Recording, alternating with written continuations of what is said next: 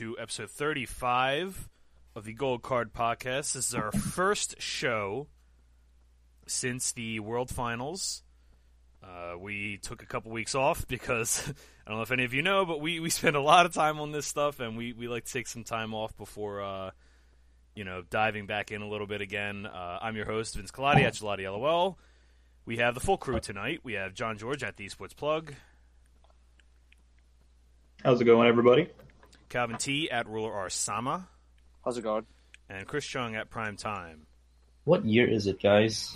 I'm so lost. Yeah, hope I'm everyone's so having hope everyone's having a good holiday so far. Um, I know people in North America celebrating Thanksgiving this uh, this past weekend. I uh, hope everybody had a good holiday, enjoying some time off. But uh, I figured, uh, did you guys have a good holiday, everybody? Yeah, it's pretty Oh, laid back. Not bad. Yeah, mine Not was extremely laid back. It was wonderful. I had a I had a surprising. I, I had an excellent Thanksgiving. Like even I, I had an above average Thanksgiving, so it was really really good. yeah, we Uh, had a first time ever eating American Thanksgiving food, so that's new. it's good, right? yes. American Thanksgiving OP best holiday confirmed. Yeah, we got some good stuff running around. All right, so, uh, so we're gonna do a little bit more of a laid back episode, but we wanted to, we just wanted to put something out, um, discussing some of the uh, news articles and free agent signings and trades, uh, cover some of the bigger news points that have happened in the last month or so, um, both during the World Championship and after the World Championship. There's been a lot of uh, moving pieces in all of the regions going on. Uh, but before we dive into all of that, what did you guys think of the finals? I mean, I, I was shocked. I'll be honest with you. Like, Disappointing too, right? I mean, yeah, even if G two was going to lose, you would want to like I would want to see four or five games from those teams, and uh, it doesn't seem like this result ever happens if if both teams are prepared properly on the day. Definitely, just seems like FPX had them pegged, had the strategy they wanted to play pegged, and just rolled them over. it's kind of to me, it's kind of strange because the the series, like visually, like if you ignore the result, the series played out like both the teams were exactly who we thought they were going to be in a weird way because Fun Plus were just like, okay, here's our strategy, can you beat it? And we, I think, I, I know John, myself, and Chris. I, Cal, I think you even kind of were on G two, right? You thought G two would win, but you just thought FPX was shouldn't have been that, As that much of an as, underdog. as expected. Oh, cop! Here we go. As expected, Here we go. Take, take your bra- take your brags. You get to we get to bow down to you for for a second here, Cal. but so so here's the thing. Here's the thing, right? I, I just want to point this out, and then I'm going to let you let you go. Uh, so I, I kind of this this series felt to me like as soon as G two solved the equation, it was going to be over. Did anybody else feel that way? Like that's how that's how I anticipated it. That's what I wrote on. Like that's kind of like how I felt because they're the they're the team with the toolbox, right? Like they've got all the all the ways to de- deal with all the different situations, and Fun Plus are more the team that are just like, okay, here's our one thing, we're really good at it, but can you deal with it? And it G two just couldn't solve the puzzle in time. So Yeah, it was. I felt like G two came in with a similar game plan to their game plan against SKT, and I feel like that was a mistake on their part coming in with the same game plan that you had against a vastly different team. Um, I'd agree. And that was that was kind of unfortunate. I thought I thought if they had if they had come in with a different game plan, we could have had a very serious series here, and we could have had probably G two winning the tournament if they'd come in with the, pretty much the opposite of the game plan they actually came in with. And uh, Chris, did you uh, how how did you how did you feel in the finals? Did you kind of think it was that kind of feeling where it was once G two figured it out, or did you not feel that way? Uh, I just thought the game, uh, they never gave G2 the chance to problem solve. You know, they they were trying. I, I'm sure they were thinking, uh, thinking really hard, but FPX really showed a just a tremendous gameplay that didn't allow G2 to have that uh, the breathing room to make the adjustment needed. And even between games, that it just didn't seem like G2 had an answer for uh, what uh, Fun Plus brought. So really hats off to them. That's a greatly uh, executed team. That's a greatly coached team, uh, and really just humbled my opinion of everything. Yeah, is I I mean, is War- Warhorse has to be coach of the year, right? Like I think Yeah, people thought unbelievable. I think people thought this team was going to be pretty good. Like I think most people that were in the know Like if you asked most people, they were going to tell you that Fun Plus was going to be a good team this year. Like I think most people got that. I don't think people realized that they'd be this good. Yeah, no, I agree. even even like even the most optimistic people I know on Fun, I, I thought I was one of the most optimistic people on Fun Plus all year, and they're the kind of team that I usually don't like. Even I They was seem like optimistic a- on them, but they seem like a world's contender is like what I would have said. Like coming out of China, yeah, like they could they could make the world championship. I think would be very reasonable to say with that lineup. yeah, and like we're, ta- we're talking like as a- before the year started last year. Yeah, That's what we're like to, just to make the world championships, I think like they would have been like 50-50 beginning of the year. Like yeah, they could Yeah. probably do it, but not a not a team that was a favorite to win the world championship for sure. They're like a really good example of just everything coming together too. Like it, it's did that team like uh, Calvin? I'll ask this because you you you were big on Fun Plus. Like this team felt like it just kept getting better and better and better. Like as the year went on. Yeah, as as stale as like not I won't say stale, as linear as this team has been all year, I just feel like I think China is a region throughout like the course of the year gets better and better. You know what I mean? I think they're the type of type of region who are just sloppy in the beginning and just progressively just fix small little things and just gets better. Like maybe like everything looks kind of the same, but in the grand scheme of everything, they just perform like you know at their peak. It's just for some reason like I don't know. LWX played out of his mind. Crisp honestly was insane. I think that's the reason why LWX didn't die. It's just that bottom half, the entire tournament, I think all year has been just praised. You know, they had one bad game and that small fix after that bad game. I think it was like the first game they played. Yeah, they had one. They had one mistake in like Yeah. they had one bad mistake. It it wasn't even a mistake. It was just a weird fight that Yeah. didn't go their way, and like they just dominated the rest of the tournament Yeah. after that. Like It was, it was it's it's crazy. I think it just shows you how adaptable China can be. You know what I mean? The progression they can make throughout the year, and it sucks Yeah. because G two. I feel like I don't want to blame like their scrim schedules, even though they've blatantly said it. I I don't know how uh, you can take that into account, but like I mean, China has a lot of good teams and they can play many styles. You know what I mean? So playing one this this style, a different style, they'll see you know a bunch of stuff. I think what's what's really cool about this too is we historically you get a good blend of teams that are very good at one thing, doing like having success, and teams that are more versatile and good at a lot of things, having success. And to me, I, I don't want to call Fun Plus like because they are capable of doing other things, but they were a rather linear team in that they were always the ones presenting what they were going to do.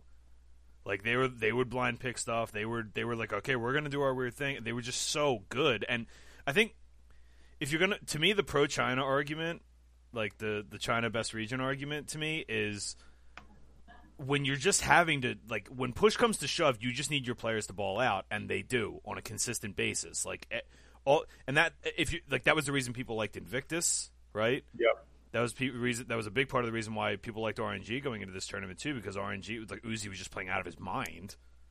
Like even for Uzi, he was playing out of his mind, which is like terrifying. it's uh, it's worth noting that this is just another example of why you shouldn't put too much uh, like thought into the group stage. After the group stage was over, everybody said FPX was cooked, like they had no shot. They were the EDG. People were saying they might not even get out of groups after their first like loss in the group stage.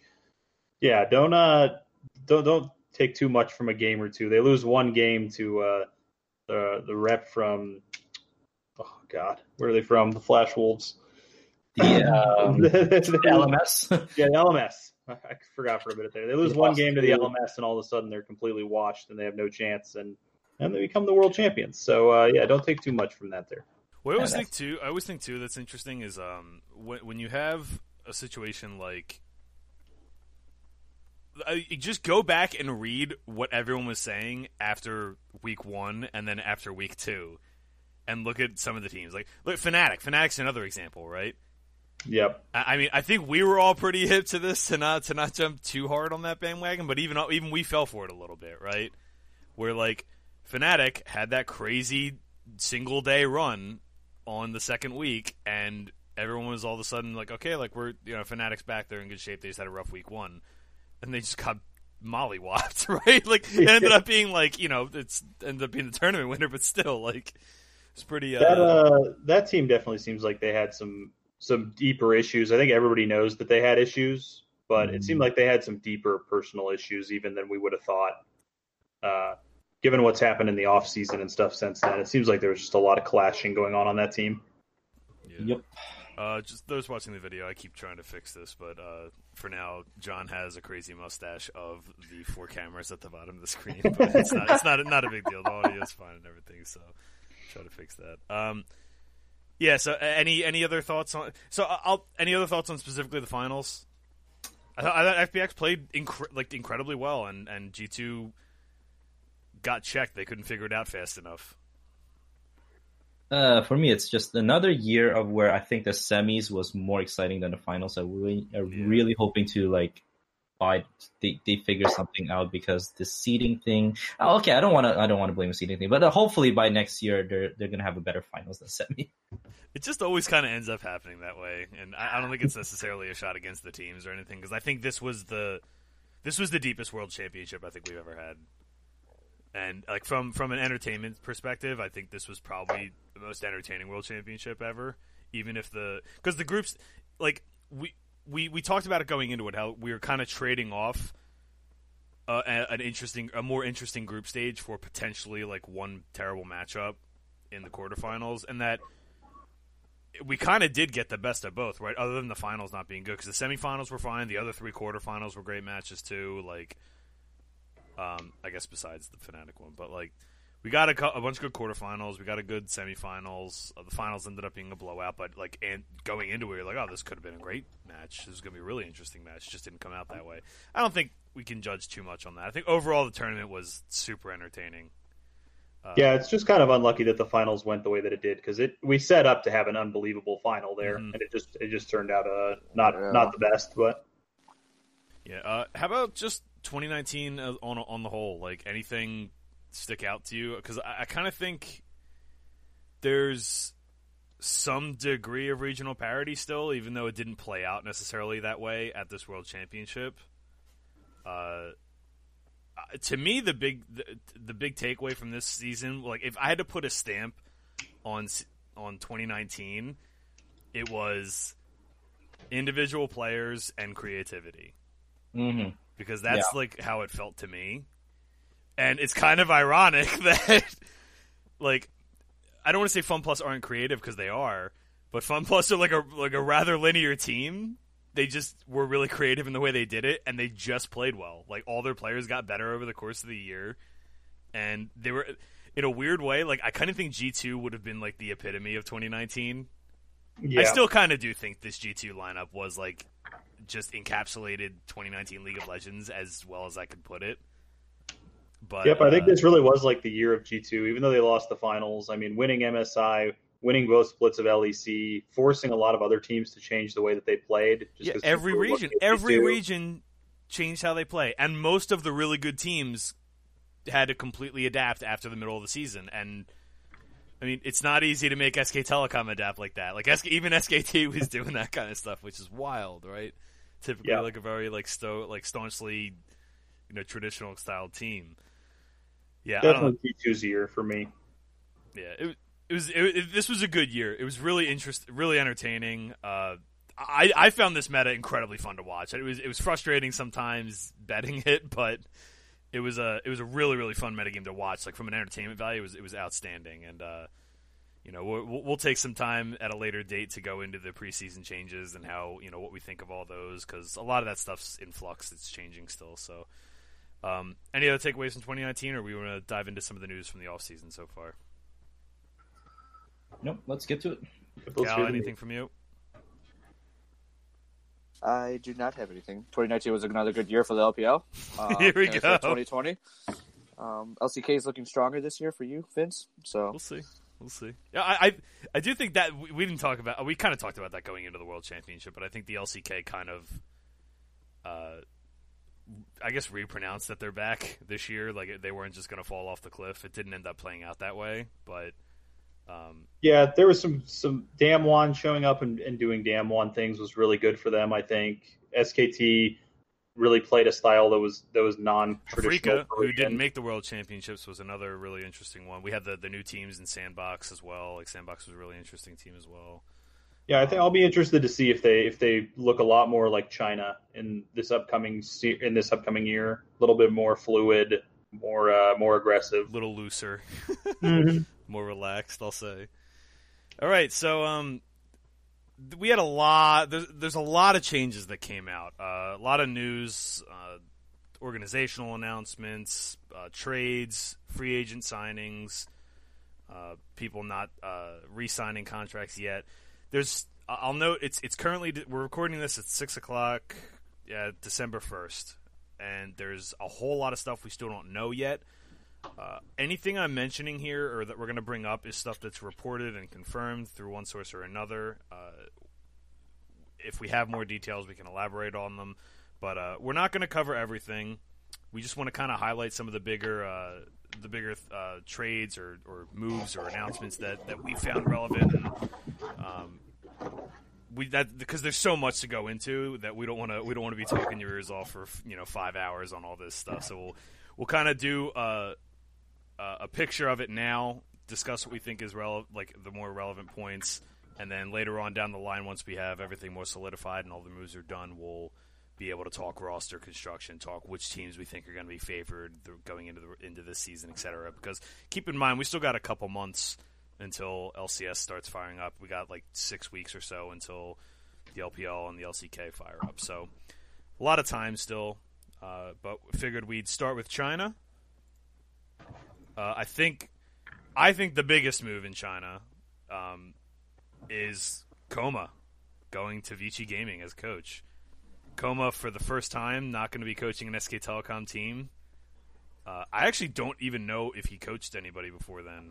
Like this is this is a it's a pretty big deal. Like the kkOma and SK Telecom have been the New England Patriots, the Belichick and New England Patriots of League of Legends since you know 2013, 2012.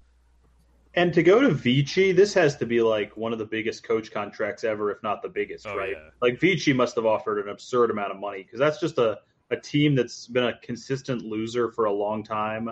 And to bring in like maybe one of the among the most, if not the most famous coach in the history of League of Legends, that had to be a huge contract. Yeah, I don't think we have any details on this contract yet, but I mean, th- to, to me, this this can't be a bad move for Vici. I, I think the the angle to discuss this from is is the SK Telecom angle, right? Like, I don't mean to bring the LCK in, angle into this, but like you have to with this, right? Like, it's Are they are they cutting ties at the right time? I mean, is there an argument Yeah. made that kkOma's the style that he played was good for a long time and that it's not as good anymore, and that they're cutting ties at when he's at the top there? I that's a reasonable argument. it's it's it's tough. It's tough to decide here because like they might just want to be changing up just for the sake of changing up. I mean, it's not very frequent that you see, especially in esports. This is kind of the equivalent of a coach that's been coach of a team for 15 years. Uh, I guess I, I'll, I'll. It's it's not entirely related, but I'll kind of relate this to Andy Reid and the Philadelphia Eagles in football. Um, it's probably closer to Belichick and the Patriots because they've won three World Championships, but um, it, it's it's one of those situations where it's like you could have a winning coach, a coach that's done really really well, and it just comes there just comes a time where it's time to change up. I don't know if that's how SK Telecom feels. Nobody really nobody really knows. They were both sides made like professional announcements about it, like just very you know coach speaky, like just bland public announcements. Um, it feels like it was amicable. Like it, doesn't seem like there was any any foul blood on either side. Uh, it might just feel like it's time to change it up, mix things up. Um, thi- this can only be good for Vici, though. I don't want to spend too much on this. Like Calvin and Chris, you got any thoughts on this? Because I know this was a huge, huge deal uh, when I- it got announced a couple weeks ago. I'm excited for VG because I, think all year we had a sense that VG, even though they're at the bottom at the bottom tier of the entire region, they actually have like good players, and I Yeah. think most of it is just mechanical issues and then just teamwork. And we know how kkOma works, you know what I mean? and so I think this is this is such a huge upgrade. And honestly, VG as a team, you know, I they're gonna be good. I think they're gonna be good because they already had good players and they've two one not one two, one. They've taken like games from a lot of teams. So if they can just close out the second game or third game, then I th- think they could be you know middle of the pack next year. Yeah, I think Vici as an organization have been really interesting over the years too because they were one of the first Chinese organizations to give like a big when the first like you know everybody called it like the Korean Exodus in 20 like 14 15 when that first happened this was a team that gave Easyhoon a massive contract, right? Um, Yep. I believe they've had a Korean coach before. I don't remember off the top of my head. I'm not gonna bother looking it up right now because it'll take me a few minutes. But like, this is a team that's not afraid to throw money around. It's it's it's an organization. All of these. I, there's this like misconception with the LPL organizations that some of these have more money than others. I'm sure that's the case. They all throw money around like it's crazy. Okay, so Yeah. There's a lot all of of the. LP, all of the LPL teams throw money around like crazy. It's why a lot of the players want to go there to play. Um, so I- I'm sure this contract's massive. I haven't seen any details on it, but um, uh, any other thoughts on this one, Chris? How about you, Chris? You got anything on this, or same thoughts? I mean, there, it can't be any worse for Vici, and having a well-known coach, it's like a new project for him, right? It's exciting to start over in a new region with potentially uh, malleable players. And like Cal said, Vici didn't really have bad players, although I had, do want to see if they keep the same roster or not.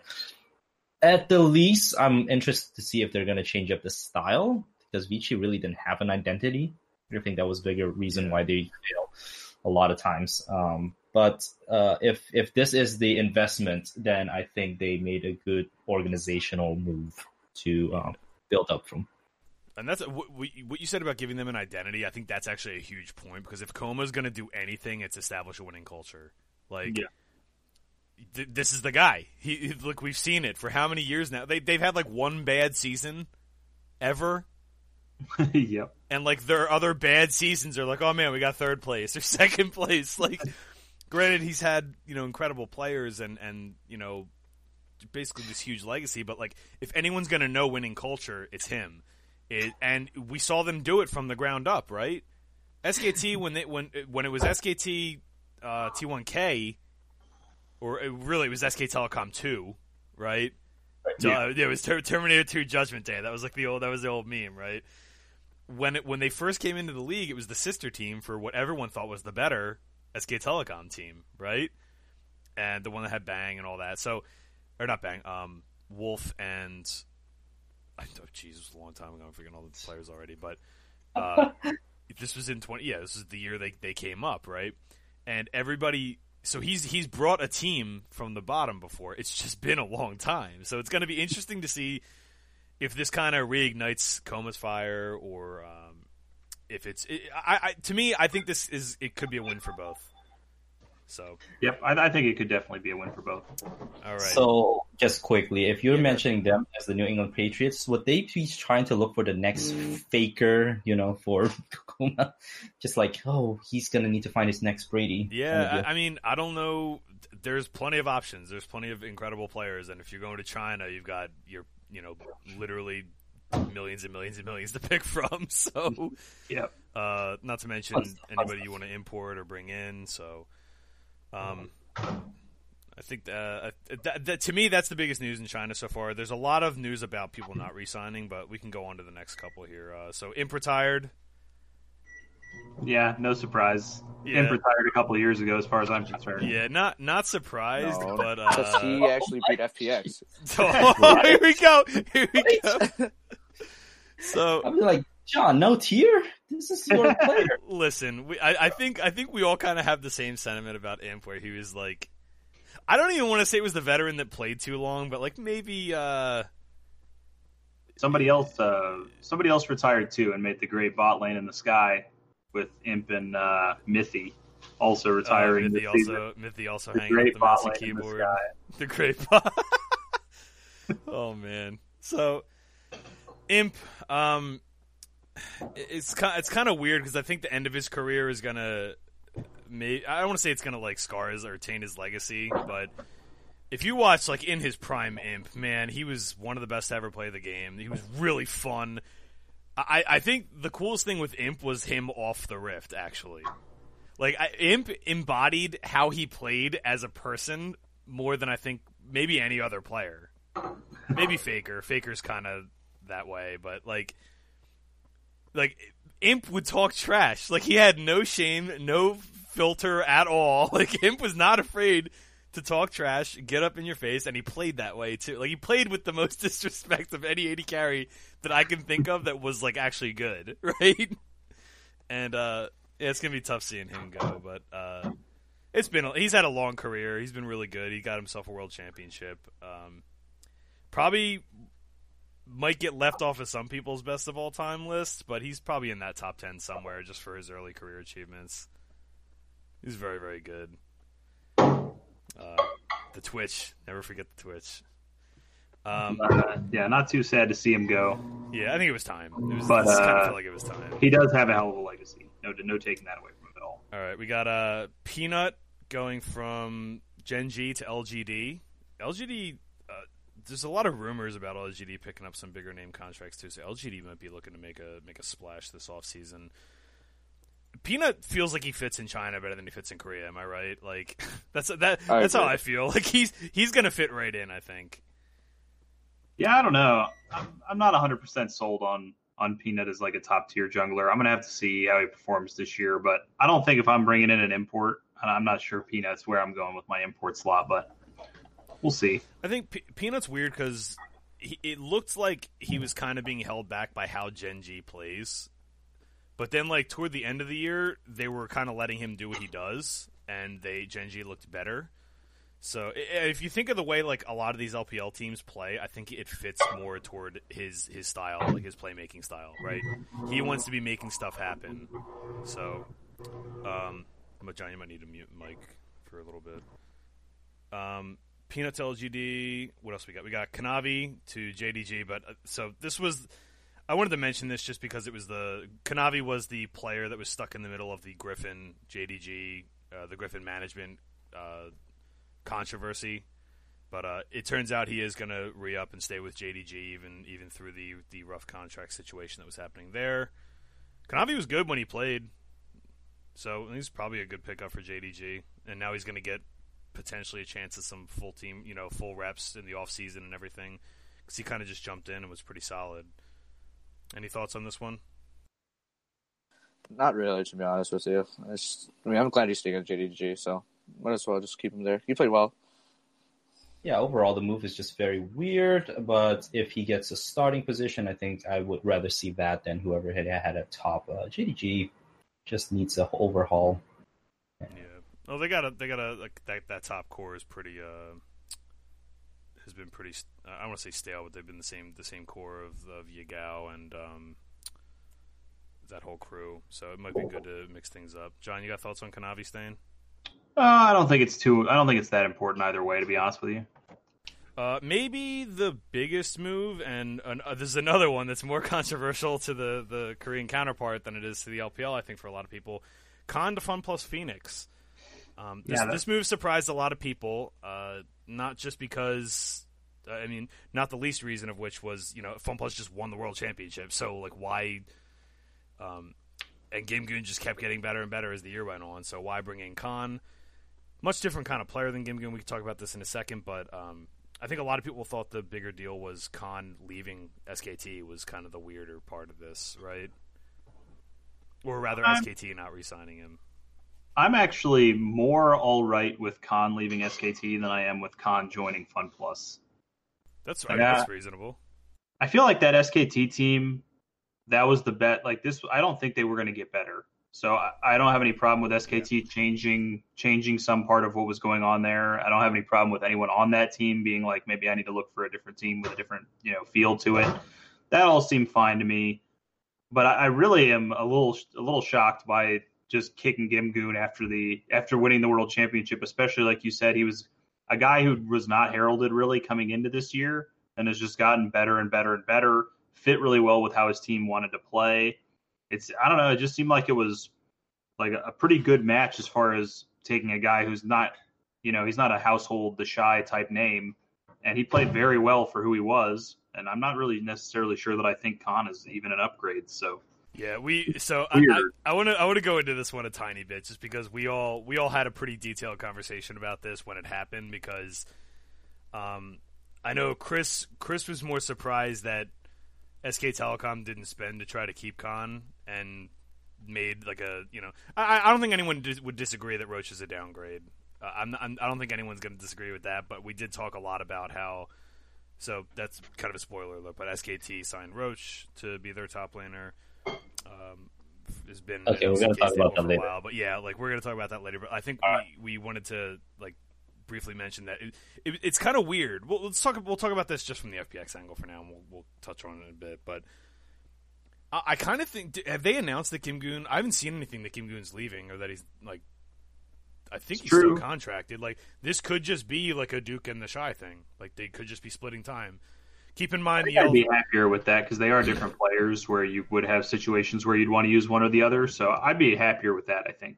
Yeah, and I mean it could fit. Like, uh, I actually think this is a really, really smart move for Fun Plus because even if you end up spending money and it ends up being like wasted money, so to speak, right? You are now prepared, whatever the direction the game goes. Like maybe season, maybe 2020 is going to be the year of the tank again, or the year of weak side yet again, and maybe that's where you want, you know, Gimgoon. Like at its core, I think th- there's a lot of good things about this. One, you now have two really good players that you can share time on, and no one's going to get too burnt out. And we know the LPL schedules a lot of games; it's a long schedule, so we see this kind of stuff happen a lot in the LPL. Anyway, it's might, why not have good players to do it with, right? Two, there's the angle of you don't know what the game's going to look like. Three, um, maybe that was a. This is not going to be popular. Maybe this was like a Smeb situation where it looks like this was a bad, like not a bad player, but like a player that wasn't really that special, reinventing himself, having a crazy year, and then kind of falling back down to earth again. Maybe they, maybe because they know Gimgoon better than we do, right? True. presumably. Anyway, um, I, I just like this move all around for FPX. It's it looks really really strange, and I assume he got a boatload of money because Khan is good.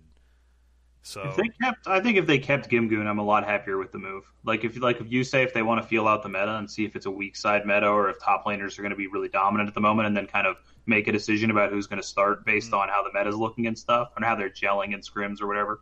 I think I like that better, but it does seem like they're probably going to have to allocate a lot of resources yeah, to, to getting those two. But I just don't. Yeah, I mean, we, we I don't know. I haven't seen anything on Gimgoon yet, and it, to True. just to clarify, this is going to be the last thing we talk on for the LPL because the LPL, the off seasons, I think a little more like it happens later for whatever reason. Like, there's just not a lot of stuff coming out of the LPL right now.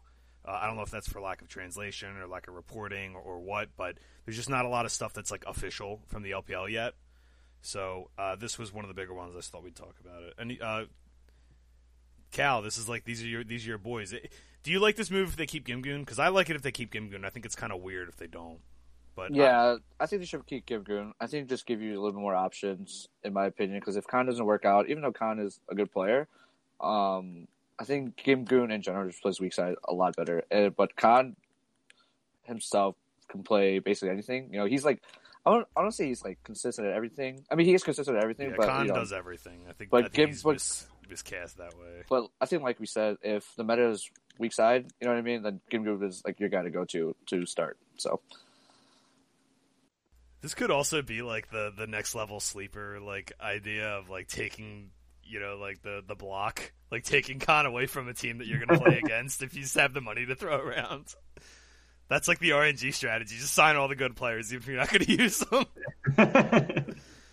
All right. Uh, I, I think that's all I saw from the LPL. We haven't had any. Um, there's going to be two new teams added, so we're going to have a an 18 team league now. So I don't know what the schedule is going to end up looking like because they're adding two teams this year and, and then two more next year as well. So uh, no no news yet on what those are going to be. But uh, that seems like the future of all the leagues, doesn't it? It feels to me like like we need more teams in the LEC and the LCS eventually. I'm not necessarily sure if they need it right now, but I was going to say after watching this season, I'm not entirely sure now is the time because. Uh, it feels like eventually we're going to need more. There's a lot of players out there. Like we're seeing from some of the guys that aren't getting signed and stuff that like there's room to add more teams and still have good players on those teams. And so it feels like this is a decent a decent uh, idea to start thinking about expanding all the leagues. People might want to do the LPL. The LPL's kind of doing their own model too, where they have home field and all this stuff, and they're they're adding teams and growing the league. But it's it's kind of interesting to see like all the different leagues testing out different formats and styles and stuff. So uh, onto the LCK. Um, let's do. So we got Wolf retiring, uh, one of the best of all time at his position. Uh, number of world championships, some uh, international, a lot of international experience. Uh, he's one of the best to ever play the position. It's gonna be rough, and I could see him coaching, or I could see him coming back later this year too. Honestly, I could see him playing in the summer. It would not surprise me at all. He could come back. Um, I I might actually be a little bit surprised if he stays retired. To be honest, Mm-hmm. uh, so I might be a little too. bit surprised if he stays retired. It's, it seems like he might have a little bit more to, to do, and you could definitely play. Like we've seen, he's willing to go to some other leagues and mess around in there. Seems like there's a spot for him somewhere, and I don't know if he's going to want to be out of the limelight. He can come pick himself up a nice contract somewhere if he wants. This feels more like a break than a retirement, even though it was an announced retirement. But who knows? Hopefully, we get to see him again. Uh, any other thoughts on this one? Just chime in as you as you you guys see fit, or I'm going to keep going. Move on to the next one. I'm excited for that one. All right. Um. So we have the LCK bringing in somebody from the LMS. I think for the first time ever, if I'm not mistaken. Um, I could be forgetting something, but rather from Flash Wolves, who I believe was uh, from Korea anyway. I could be mistaken on that. Is coming to Dragon X. I feel like he was from Griffin. I might be wrong. I'll, I'll look it up. But Uh, I'm pretty sure talking. it was actually. I think you're right. Um, yeah, uh, kind of weird. Went to went to the LMS, played a year on Flash Wolves, who were kind of in tur- like I don't want to say turmoil, but like kind of in a weird rebuilding situation this year, and kind of a storied name that didn't quite have the season I, I think people thought they would. And uh, looks, I'm just gonna double check this to make sure because I don't want to be talking entirely out of my ass on this. So. Yep, I see Griffin. Yeah, he was in the Griffin system. Still, I game Griffin, Griffin, Griffin, Flash Wolves, Griffin. yeah, Yeah. Yeah. Okay, cool. So, um, coming back to play for Dragon X or Griffin? No, he's playing for Griffin. I mis- I wrote this down wrong. So this is rather to Griffin. Okay, it's just a, a homecoming, or maybe he was properly rented out and then come back, Yeah, unlike the I- Kanavi situation. See now I'm And now I'm really, oh, go ahead. Now I'm second guessing this. I, I'm just gonna double check this real quick. You guys, you guys can talk on this for a second. I was just going to say most of what we know about him was from their run um, in Challengers Korea, and then coming up when they were coming up into the LCK, we got to see him play. Him and Chovy split time for for a while, and so that's really where we have the best information about him. I think probably more so than watching him in the LMS.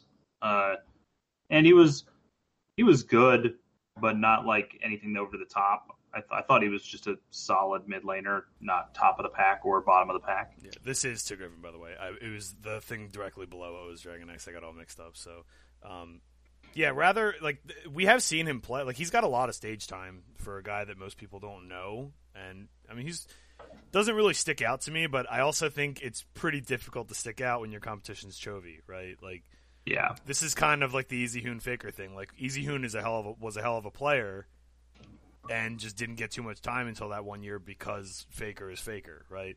So there's a chance that we have this kind of situation, but um, I mean he performed well in the LMS. The team just had a lot of troubles, so um, could be a good move. Uh, Griffin is going to have a lot of a lot of roster mix up just because of all the the off season news, and it's going to be interesting to see where they end up going. Um, next up, um, we have Gorilla. It's a couple, couple old names, a lot of old names. So we have Gorilla Coco, who I think a lot of people don't remember. Coco's been playing this game forever. Seems like a decade now, right? Like nine years. Like Coco was on like CJ Entus, I'm pretty sure. like I'm gonna confirm this. Xenics Storm, which Yep. by the way, so Coco was on Xenics Storm, which was one of the worst teams in the first uh I believe it was the f- second s- winter season, so it would have been the second year of competitive league in Korea, where when it was still a tournament format before it was even a league format, right? and then he got signed to CJ Entus Frost, and um, I believe he replaced uh, Rapid Star. I think he was the guy that replaced Rapid Star on that team. So he's been at it since, I mean, officially since January 2013. He has been a professional player. Uh, has been employed the whole time. He's been to China, uh, a number of Korean challenger teams, number of Chinese challenger teams. Like he's been, he is he's seen a lot. Uh, it's currently listed at 25, so he's been at this since he was basically 16. So, uh, yeah, name that a lot of people, a name people are more familiar with. Gorilla coming back. Uh, Yeah. Route and Leo. Route from uh, Jin Air. Yep. Um, had some good performances. He was one of the, he was like the bright spot on Jin Air. He was like one of the bright spots on Jin Air this season. Uh, there were not very many of those, but um, yeah. So he was one of the bright spots. Good uh, carry player. And then Leo, who was uh, one of the subs on SK Telecom. So Sandbox going and getting an eclectic collection of players here. Um, not surprising considering how they were structured before with with Joker and then all the young guns. So maybe the young old blend is is how they want to model things. Yeah, it's kind of a little bit weird, only in that Sandbox seemed like like they had places to go. Yeah, seemed like a team that were that were already at their potential, and I almost would have just run back that roster for Sandbox. Yeah, You maybe, maybe- maybe maybe add some subs, see some new Yeah. people. some some guys in the background and, and that you can try out, but I'm a little bit surprised that they decided to do wild stuff when they could have done non-wild stuff. Yeah, it's kind of kind of interesting. Uh, I, I don't know how much of their actual roster, like contracts, we know about. I haven't seen anything yet about anybody not re-upping contract or anything. So, um, next up, kind yeah, this is just it's just a really eclectic collection of players to me because this is like guys that have been around for ten years and then guys that are new to the scene this year. So it's it's kind of wild.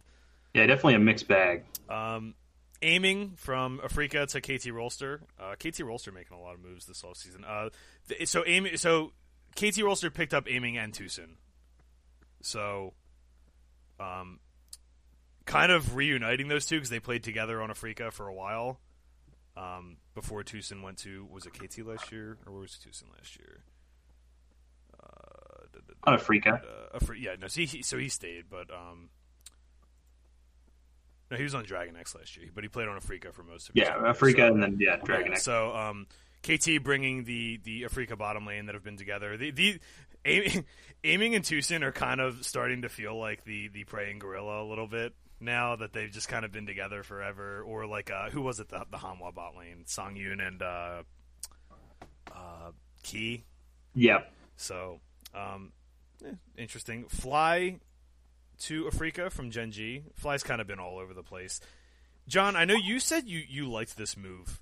Um, I saw you like tweeting about it. Like, you know, go into that a little bit. Flies is interesting for me. The reason I said I like the move is that I, I would like to see Fly in a position where he's the dedicated starter, where they're saying, "Look, we're behind you here.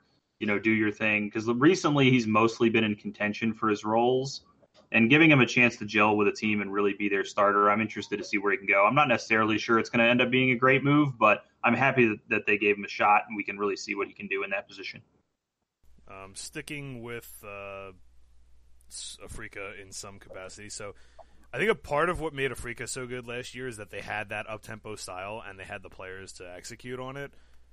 Coach Nofe going from Afreeca to Hanwha Life is the next move. Uh, Nofe's had a really good career. Like the teams he's on are always better than people think they're going to be, which to me is a sign of good coaching. Yeah. Like steadily over the course of his entire career. Like maybe I think Dodging Black Sword was like that was him as a player. I think. Jeez. Um, so I think a good move overall.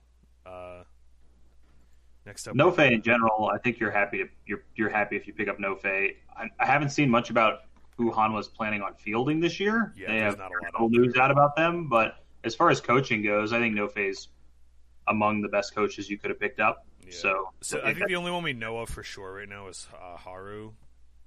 So far, um, and then I think whatever contracts they had last year, if they're going to re up. So, um, Gen G looks like they're kind of settling in. So we have BDD, Clid, and Rascal to Gen G. This is, I think this looks. This is, I like. I like that Gen G is going with a completely different look. I just hope that they don't turn these players into what Gen G does. I'm praying, please, Yeah, please. that's you know that's funny thing. That's like my concern too because I love this paper. I do this too. roster on paper. oh, uh, me too. This roster on paper is so sick, but Gen G is so notorious for turning players into like what they're not worth. You know what I if mean? they ma- if they were able to make Clid and BDD into like passive zero priority players, I'm gonna lose my yeah, shit. I'm gonna. I'm gonna lose it. All right, like I'm gonna, I'm, I'm not gonna be able to keep it together. Yeah, it's that's really the only downside because the team looks awesome. Go ahead, Prime. Gosh, yes. Uh, that, I think we're all in the same boat and thinking, how are they going to work with these? Are they going to continue to play their Gen G style? Because that is a waste of these amazing LCK talent there. And uh Jen Gelati, are they gonna tilt you? I don't know. I, I sure hope not because this roster looks sweet on paper so far. Yeah, it looks Um, very, very good. Keep in mind for a lot of people, the ruler was like an MVP level player last season. So adding Ruler in, was stuck in prison last season. so adding you know some some other Clid, BDD, adding those guys to how ruler was already playing. This is a, an LCK contender as far as This I'm concerned. this roster looks to me a lot like SK Telecom. They kind of Mhm. got there in opposite ways, but SK Telecom had their missing piece, went and got Teddy, right? And then this team had three missing pieces and potentially coaching problems, but we're not going to talk about that yet. Um, and they were like, okay, like this is the guy we want to build around, and they went and got B- BDD. For those that haven't watched the LCK, BDD is an absolute monster. Uh, Yeah. he he's the guy that like looks to me like he's he's primed to be one of the best mid laners on earth and has been and just isn't getting the recognition because he's been on relatively bad teams, right? BDD is extremely good, so having just having two players of that caliber on the same team is going to be really terrifying for the LCK. So And Clid was an absolute monster last season. So now you got three guys that are among the best in their role. You know, All right, uh, I like that move. We already talked about Tusin to KT. Uh, Mystic is. I think this is actually the first LPL um, import to the LCK, unless I'm missing something. and a Um, good import. Mystic from World Elite or WE rather, not World Elite anymore, Guess, but uh, to Afreeca. So they get Fry uh, Fly and Mystic um, so far. Mystic was good. I mean, Mystic was a big part of the reason why. I mean, I know Lord Beishang. Where you at, Cal? Defend your boy. I know, I know. Beishang was a big part of World Elite's success, but Mystic's been there forever, and they have not been that great of a team for a long time. And he's been like, this feels a little bit like Teddy to me. Like I, I'm not quite putting Mystic on hmm. that level, but Mystic's a very good player, and I, this, and he's gonna. I think, I think the way he plays is gonna be perfect for the LCK too. Yeah, I actually like this move, and because we all know that Mystic plays a lot of late game anyways, and he can carry, and that's just how the LCK style is for the most part. You know what I mean? So, I think he will definitely thrive in the LCK for sure. Also, Mystic- having Fly on this team too to to get him some help early because Fly is Yeah. kind of as a roaming player uh, could could be good as well. Mystic reminds me a lot of. They're not exactly the same player by any stretch, but he actually reminds me a lot of Ruler, who we were just talking about. Yeah, Is that is that his teams haven't been that good, but he's been a very good, consistent late game hyper carry where it's like just get out of my way, just defend me and let me do it. They both have that kind of play yeah style. so- Mystic, Ruler, Teddy. Um, there, there's a number of these these AD carries that are clearly pretty good and just been kind of stuck on rough teams until last year. We saw some of them on good teams, so um, could definitely be the case. It's going to be interesting to see um, the Korea. This is kind of cool to see the L- the LCK um, bring like some imports in. Like this is not a thing Uh-huh. the LCK does. The LCK is very um, they believe in their system, right? And it's kind of cool to see them. I mean, a lot of people you could look at this as like maybe them finally admitting that they got to look elsewhere. But I think on a more simpler note, like just going and getting a good player, it shouldn't matter, right? It's going to be interesting to see um, if Mystic can, you know, acclimate to the LCK, and I, I think stylistically he fits. He's a great fit, and so I like that move. This move from that standpoint. Totally agree. Uh, mentioned Haru to Hanwha. Um, some of the other big news, we'll kind of put these two together. Um, so we talked about kkOma leaving SKT. Coach Kim from Damwon is going to be the new head coach for SK Telecom, and they brought in Roach in the top lane, and I believe that's oh, and they they made an announcement about a bunch of their academy players, but there's still not really a set uh, starting roster that I was able to tell. Um, Coach Kim's is a little hard to figure out for me because, in Yeah. one sense, you could say that you you could argue that he's like one of the best coaches the last couple of years. I mean, Invictus was very mm-hmm. good, but they won the world championship, and then Damwon was a team of rookies and brought them all the way into the you know quarterfinals of world. You could argue that's an insanely good performance. You could also argue that those teams were extremely talented. People were talking about Damwon before they came into the LCK as being, you know, world beaters. So it's possible that he might have just been along for the ride with some really insane talent. So this will be a really good spot to show us uh, how, how he does with with SKT with their new setup. I, I I'm really glad you brought that up because I, I think if you think about like this is a, a complete 180, right? Like SK Telecom are it's it's almost like military style structure, right? Like the way that they run their teams and everything. Like I don't want to go into all the the Griffin debate. I'm not going to go into that here, but like they they have a very rigid, structured like this is this is work. This is you know kind of structure to him right? And Coach Kim is is clearly good at fostering talent and letting talent. Like Coach Kim kind of reminds me of like the baseball manager that might not be like the great X's and O's guy, but he's a motivator and he's good at getting his guys to play for him, right? Yep. Like uh, uh, I'm trying to think like like a Mike Tomlin in the NFL or Charlie Manuel in in uh, baseball. Uh, trying to think of a who's the, who's the who was the guy that coached the Lakers for all those years. Which which iteration of like like the last like the last like decade or two. Who was the Phil Jackson. Phil Jackson. Phil Phil Jackson. Jackson. Yeah, that's what I'm thinking of. Ah, yeah. So like Phil Jackson, like a guy that's like, I might not be like the greatest X's and O's coach, but I know how to deal with good players. Maybe maybe he just knows how to handle the attitudes and the personalities or the, the arrogance or whatever, and and enable that. I don't know, but this is a weird look, right? It's going to be it's hard to tell how he's going to do because we don't really know how much of a part of those other victories he were, he was because his teams looked so talented. It's hard to tell if that was heavy from coaching or just from having ballers on your team all the time. Absolutely, and and think if you think about it, what what have our critiques been of DAMWON and Invictus over the last couple of years? They're kind of just bulldozers, right? They're not exactly nuanced teams a lot of the time. They're just kind of like, we have better players than you. Is that going to work?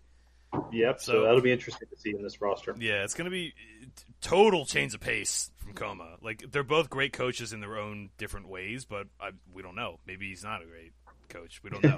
like, so it's going to be really interesting because I think SKT is going to have a completely different look. Um, sticking with SKT Roach, we kind of briefly touched on this. Uh, I know Chris, you had some strong feelings about this. Like, why couldn't they go get something better? Yeah, I mean, I get that. Now, the the fact that they couldn't land the shot, that's not the whole the main idea. But you know, you had you set up this expectation of we're gonna bring in someone. We need this team because this is like Faker's in his like peak, or maybe even like close to. I don't know. I don't know if he could play it for another X amount of years. I have no clue how long Mhm. it goes for. Like you guys mentioned in previous pop, life uh, expectancy has been extended a little bit. But uh, how old is Faker right now? Let me see, let me see the Faker's age. Uh, but you know, you're bringing in Roach. It seems like a developmental type of player uh, to fit in this rosters, and that's all I can tell from now, from what I remember about Roach. And uh, I know Vince, you are more so uh, on air on the side of he can be coach, and uh, coach picked him for a specific reason.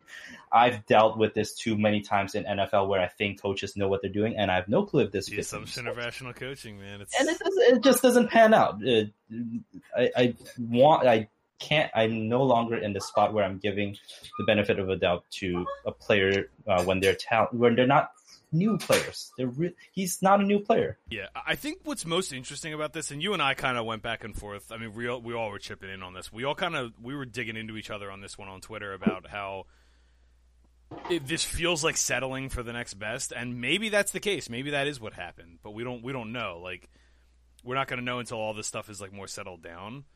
But like, this feels a little bit like they were settling for the next, you know, or like sec- seconds, like table scraps, or maybe Roach was a lot cheaper because like if you think about it, coach, th- this is the thing I didn't tie together before that I'm tying together now, right? Think about Coach Kim's teams, right? Nuguri, Flame, The Shy, Yeah. Duke, Roach. Yeah, it's a, a weird addition for does- a guy that's always had superstars in the top lane. Yeah, like I I mean, maybe maybe Coach Kim isn't what we think he is. Maybe he's a top lane, a top lane specialist. Maybe he's a whisperer, like we don't know, or maybe Roach isn't what we think he is, just because he like Roach hasn't I been Roach was- bad. I thought he's been fine. I didn't think he was bad. He's been on He's some just- really bad teams, right? So Yeah. I, he hasn't like done anything to say like, okay, this guy's not good. He hasn't really done a lot to say like, okay, this guy is good. So as far as I'm concerned, he's just a, a guy that's clearly a professional caliber player and probably a starter. But I don't know any more than that, right?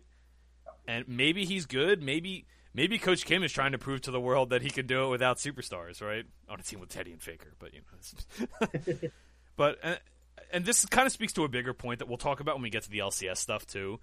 Um, I think it's too easy to just judge this kind of stuff in a vacuum a lot of the time, and I think this could be like the theme of this episode, really, right? You can't really judge all these offseason moves as as much. You know, you can't be that definitive on judging these moves because you don't know how the chemistry is. You don't know the kind of team culture they want to have. Maybe Roach is just good, and we didn't know it this whole time. Maybe it crashes. Maybe everyone's right, but we, we we're not going to know till it settles down. But I, I know a lot of people had a lot of feelings about this move, and um, I don't know. I don't know what to think. It's just bizarre. It, it, it's weird to me based on Coach Kim's history, and I didn't really discuss that angle when we were talking about it the other day. Was like Coach Kim has always had just talented players, and specifically ridiculous top laners, right? Yeah. And Roach does not strike me as belonging to that group, but I don't know. Uh, Cal almost feels like out, so. Yeah, he almost feels like a guy that you get in a rebuild. He hasn't been around for a super long time, hasn't been on a good team. And I don't know, SKT is not a rebuilding team, so it feels like he needs to be a win now kind of top laner. And we haven't really seen enough of him to say that he would that he's the kind of guy that can just come and dumpster people and be a win now type top laner. So we'll see. Yeah, it's it's, It's also to say. interesting to think like what is SK Telecom's uh like frame of mind on all this stuff, right? Like I wish we knew exactly like what does you know, SKT does SKT think that they're rebuilding and they just have like is this like the Bengals and they have AJ Green still, right? It's like okay, we Yeah, clearly have this like world class player here in Faker and Teddy, but like maybe we are kind of rebuilding because they have looked like they want to go younger, but I- I don't know that that team. I tend to trust their talent evaluation because while they've had a couple duds over the years, for the most part, look at all the players that have come from that organization, and almost all of them have had successful careers. Like, Yeah, even I totally they- agree. Yeah, like I- I'm trying to think of like the like Tom, the the player or whatever is like the worst SK Telecom prospect I can think of, and he even he was fine when he played. He just didn't play for that long. Like Pyrian maybe, and Pyrian's had like a good career just in smaller leagues, right? It's it's and these are these are just like guys that barely ever got to play for them. Like they're and some of their bench guys too. There's some of their guys that came and became champions with them. Were not really known guys before then. Like Yeah. Marin was. Marin was not super famous before Warren he was just a solo queue guy. Like Yep. So, uh, effort effort was great this year. hmm Um, Absolutely great. Yeah, like they- they they just developed talent. So uh, it's it's just it's it's a really intriguing move. Like we could we could go on forever about that. I want I want to try to get through this stuff, but th- it's really really interesting. Um, the last one I had written down was CuVee to Hanwha Life. Um, with Nofe going to Hanwha and CuVee, we got some good, like a lot of experience there. Still don't know what the rest of this lineup's going to look like. They were kind of in that weird, like, they looked like they were maybe rebuilding, but then they were looked like they were going to make a push, and they decided they weren't. It was Hanwha was a weird team this year. Yeah, So- CuVee's CuVee's been pretty good. I mean, he's CuVee's a been- good he's- player. He's been very good in the last little while, but hasn't really been on a team where we thought they had any shot of doing anything. So he hasn't gotten a lot of coverage. But yeah, I, I'm I'm all right with pretty much any team picking up CuVee. CuVee also has the uh, the late summer buff. Remember, so if you need Yeah. if you need a guy to carry you to the playoffs and losing playoffs, there's your guy. Like, all Hey, he, he was good this year. Uh, anything else in Korea? No, Uh, oh, just I wanted to briefly note. Uh, so Jin Air got relegated. Um, we're gonna have uh, AP APK or uh, was it? I don't even know what the organization is. It's APK. I always called them APK. Yeah, PK Prince. APK Prince. That's it. So, uh, but they've also like dropped a lot of their players, so we don't know what their roster is going to look like yet. So I didn't want to go I too think into detail on that. APK. Wait, who picked up Mickey? Wasn't it APK? Right. No, maybe. They know. have a lot of people in theory playing for them at the moment, but I don't think we really know who's going to be their. Yeah, I their know real roster. Kakao I'm pretty sure they is announced out. it Like that's all I know right now. I, I, let's take a look. Hold up. I because pull it up I thought I saw APK Mickey. In my opinion, like like on the like on their uh what's it called on the Twitter. So the we actual player. have. I'll just quickly go down this. Which we have be Ikssu, crazy. who's been around forever. Um, it's the only top laner signed currently. Uh, Kuma and Haesong that were, were it, part of them in their run are not re-signed yet. Um, so I'll just read the signed players: Ikssu, uh, Cover in mid lane, Hybrid and Trigger in bot lane, uh, Mia and Secret at support. Secret's good. Secret's a good player. Um, Secret's good. I know a lot. There's been a lot of hype about both these AD carries, Hybrid and Trigger, but I don't. I don't know too much about them. I haven't watched that much Challengers, so.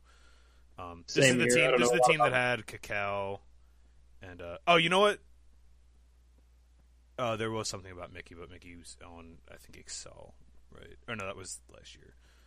Um, this is the team that had yeah. Kakao and Paladin and um, a bunch of other like. Th- this was the, the the mix of young and old that ran through the Challenger series in Korea. So this was Yeah. the Kakao team. That's how people will know them. but he is no longer on them. So. Uh, so yeah, they we have one new team in the LCK, but it's still ten teams uh, unless something else gets changed. So, uh, on to Europe. Not too much in Europe. I don't know. There's been some pretty big moves in Europe. Yeah, I mean they're big moves, but there's not a lot of moves, not as many moves as as like NA and, and Korea. So, um, so first of all, before we do anything, just to clarify, Splyce has rebranded to Mad Lions. Um, if you want to know more about it, there's uh, I think their their owner did a video on it, so you can look into it. Um, so we'll be if I if I and Mad Lions up, forgive me, but same team. Uh, Young Buck to Excel. Did I, was something going? Did this Fnatic team just like not get along or something, or are they all just like moving on for sake of? It had to have been right. Uh, it had to have been something in the locker room, didn't it? I It mean, World that way. Final. Then they underperformed this year, and everybody just runs for the hills. It seems like there had to have been. A lot of people have said, and once again, unsubstantiated evidence. I don't know for sure, but a lot of people have said that that Rekkles is like a real like diva and requires a lot of special attention and a lot of they want wants things to bend towards his will, and that that rubs a lot of people the wrong way. And I don't know if Socially that's the case. Yeah, I don't know if that's if that's the case, but it definitely seems like there must have been some sort of internal struggles going on with Fnatic. It's a good move for Excel. I think Young Buck's a hell of a coach. He's always Yeah. been good. So I, I, Has I to be a good pickup for them. think you got a young team. Uh, it can only be enough. You know, it's smart of him too because they can only overperform, right? if you think about it.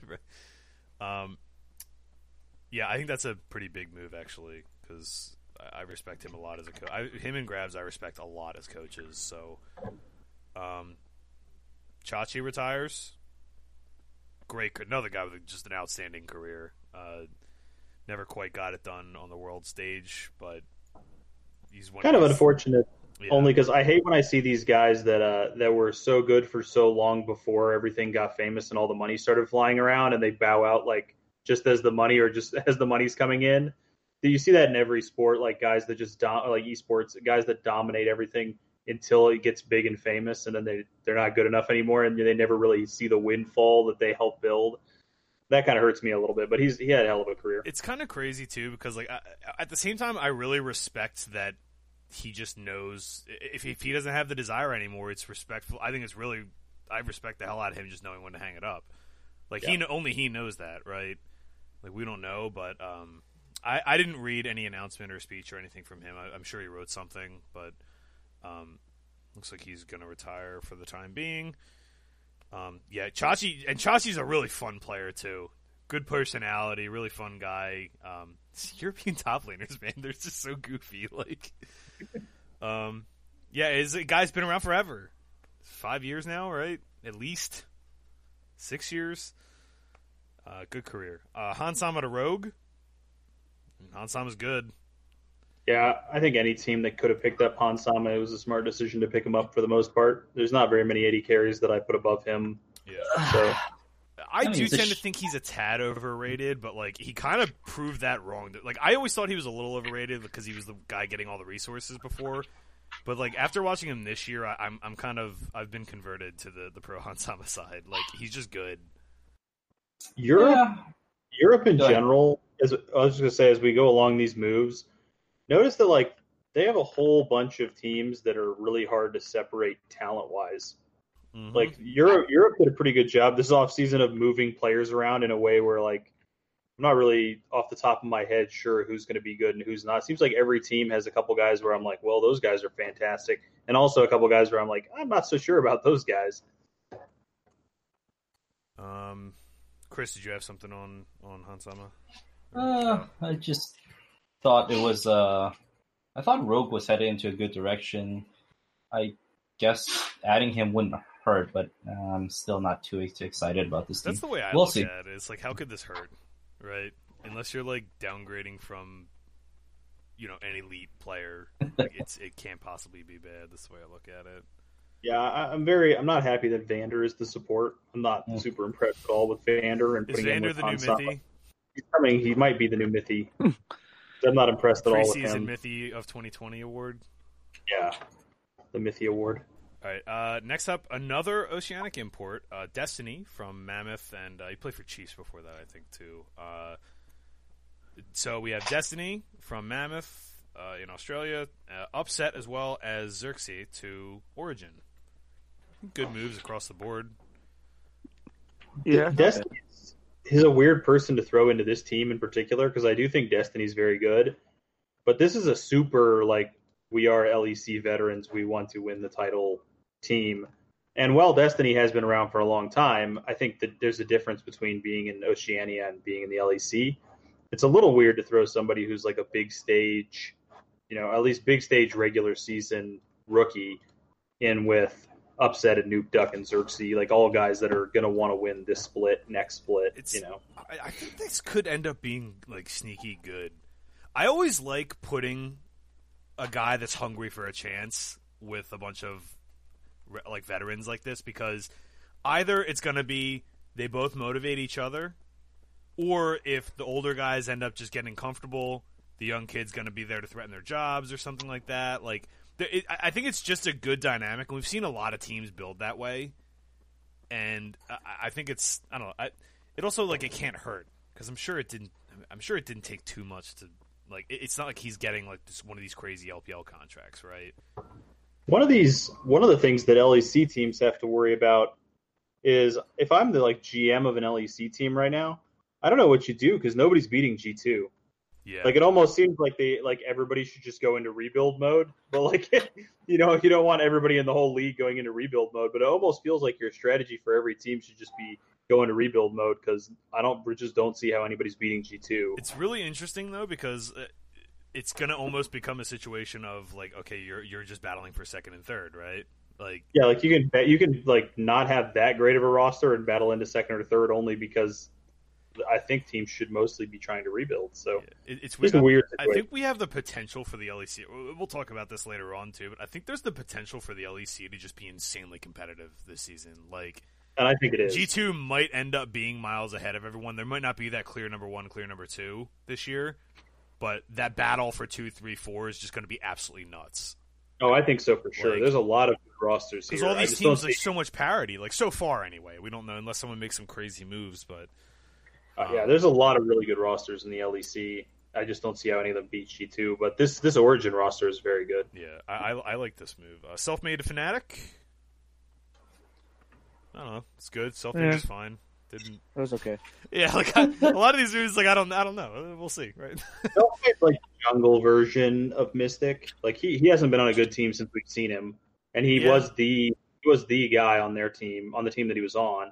So this is a good opportunity, I think, to see how good he is when he's not like trying to hard carry on multiple Infinity Edge Rek'Sai, and when he's actually playing, you know, on a real team to see if he can play on that kind of team. Or there are definitely guys that are like solo queue superstars that when they're not the main focus, they they kind of wilt.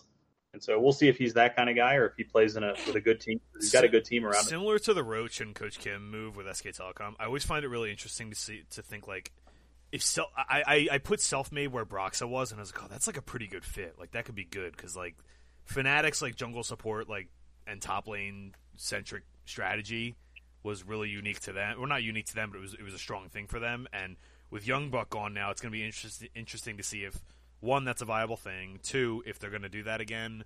Three, if the new coach wants to be like, etc. Like it's that's why a lot of this stuff's hard to to digest. We just got to kind of look at the player and look at the the surrounding players and see if it fits. But I think self made is has the potential to be good, and Fnatic's been pretty spot on for the most part over the years with identifying the right guys to bring in. They should be worse right now. I think. Like I think I still think. Yeah, Brox yeah, is no, I. I I do too. They But should- I think they should be worse at the moment. But he he might have more.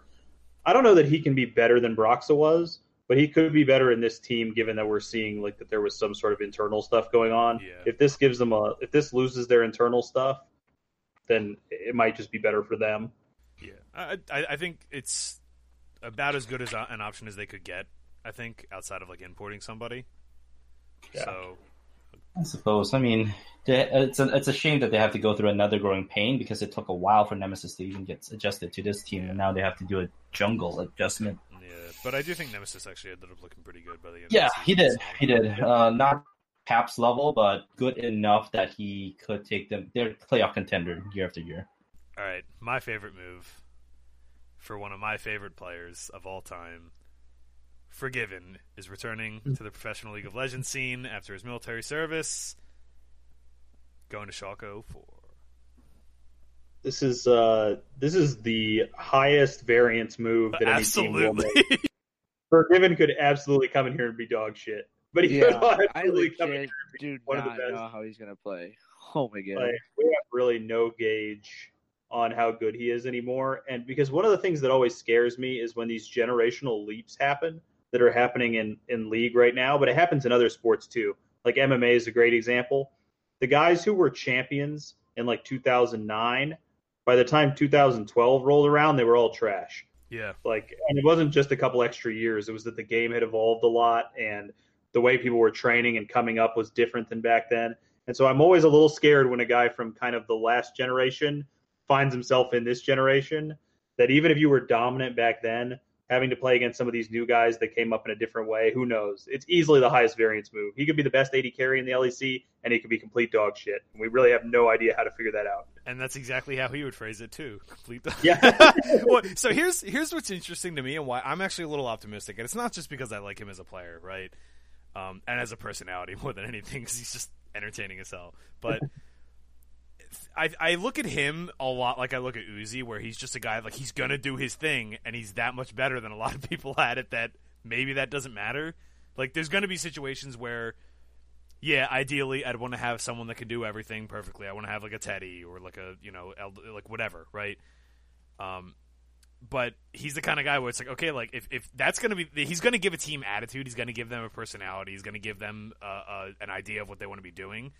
I think back to like those SKT te- the uh, SK teams before he had to go into his service, and like they were linear as hell. They knew exactly what they wanted to be doing. They were just gonna lane you to death, and maybe that's what they do. I don't know, but I think he's just an exciting personality to have back in the scene again. And I think I think the timing of his service was really unfortunate. That's Um, definitely true. Like he, he was going to be a big money making contract. Oh yeah, oh yeah. for sure. If this hadn't happened at this exact time. Well, he's also so- just great for the league too, because people want to watch them. They want to hear interviews and they want to hear what he says because he just runs his mouth all the time. And, And a lot of times he backs it up. Like that's like when he was around, he was like maybe the best laning AD carry among the best yeah. in the world. I think him and Uzi, like legitimately, Yeah, I, think, I think he was like on that level. And the only question is whether or not he can still do that. Because it's all right having a linear AD carry that is only really good at one thing or the best at one thing, but he has to be able to do that thing. And we don't even know for sure that Forgiven can do that to modern AD carries anymore. He might just come in and be a mediocre laner, in which case now you got problems having Forgiven. So I just don't I know. mean, uh, there's and like I said, like I bring up I bring up Uzi, and that was the comparison because they play very similarly. Like Uzi, even on scaling players, Uzi plays like a lane bully. Yeah. right? And maybe maybe this gives Schalke an identity as a team. Like, okay, we're just going to play to this guy because just like RNG did, and and RNG didn't win the world championship, but it showed you that that's good enough to get there, right? Like, so maybe we end up in that kind of situation. But I'm I'm really hyped for Forgiven. He's one of my favorite players. So I will say, as much as I'm like saying I'm skeptical to some degree, I love Forgiven, and I'm super happy to see him back 100. percent I'm so excited that he's back in the league. I am a little skeptical, but I'm super hyped about it. yeah, very uh very neat, like very unique type of player. Like maybe one of he's one of the best of all time at what he does. There's just not very Yeah. many of them that do that. So anything else in EU?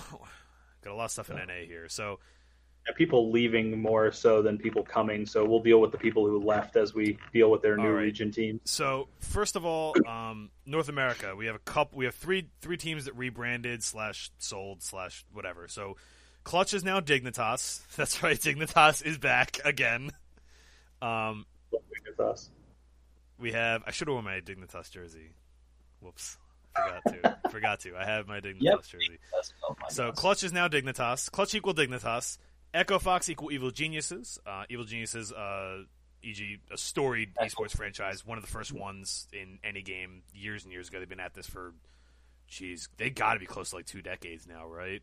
They were a Counter Strike team in CS 1.5 quite a long time They ago. So yeah, they've been Fighter like more than a decade ago. Like, they've been, They've around, been around a while. while. So also, this is not their first rodeo in the LCS either. Um, They were in the uh, European LCS. yes, that was the as- Snoopeh team, right? Yep, they, they took over CLG EU's roster. Yeah. Although, did they do that in North America? I think it was North America. North America. Pretty sure. Yeah, North it was America. Snoopeh and those guys, but I can't. But I think it must have been in North it was America. yeah, they- yeah. Uh, and then Optic uh, goes to Immortals, uh, also not their first foray into the LCS. So um, I'll be ref- I'll be attempting to refer to those as those names moving forward. If I mix them up, same as last one. Um, I think uh, we could brief- talk briefly on it. Um, so they they had a new rule, a new policy change where academy teams, uh, as far as I can understand, it was just academy teams, um, have an additional Correct. import slot uh, allowed.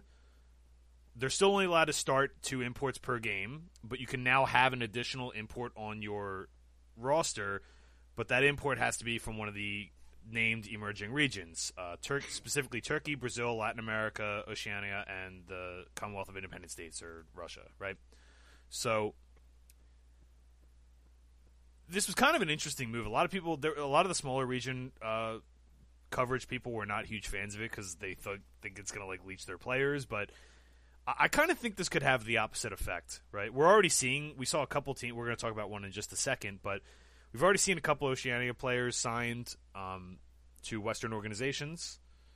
Um, I, I think this is kind of cool because it, it could end up giving those guys something more to strive for, other than just dominating domestically for an entire career, right? Like we could go, we could see a BRTT come to the LCS, right?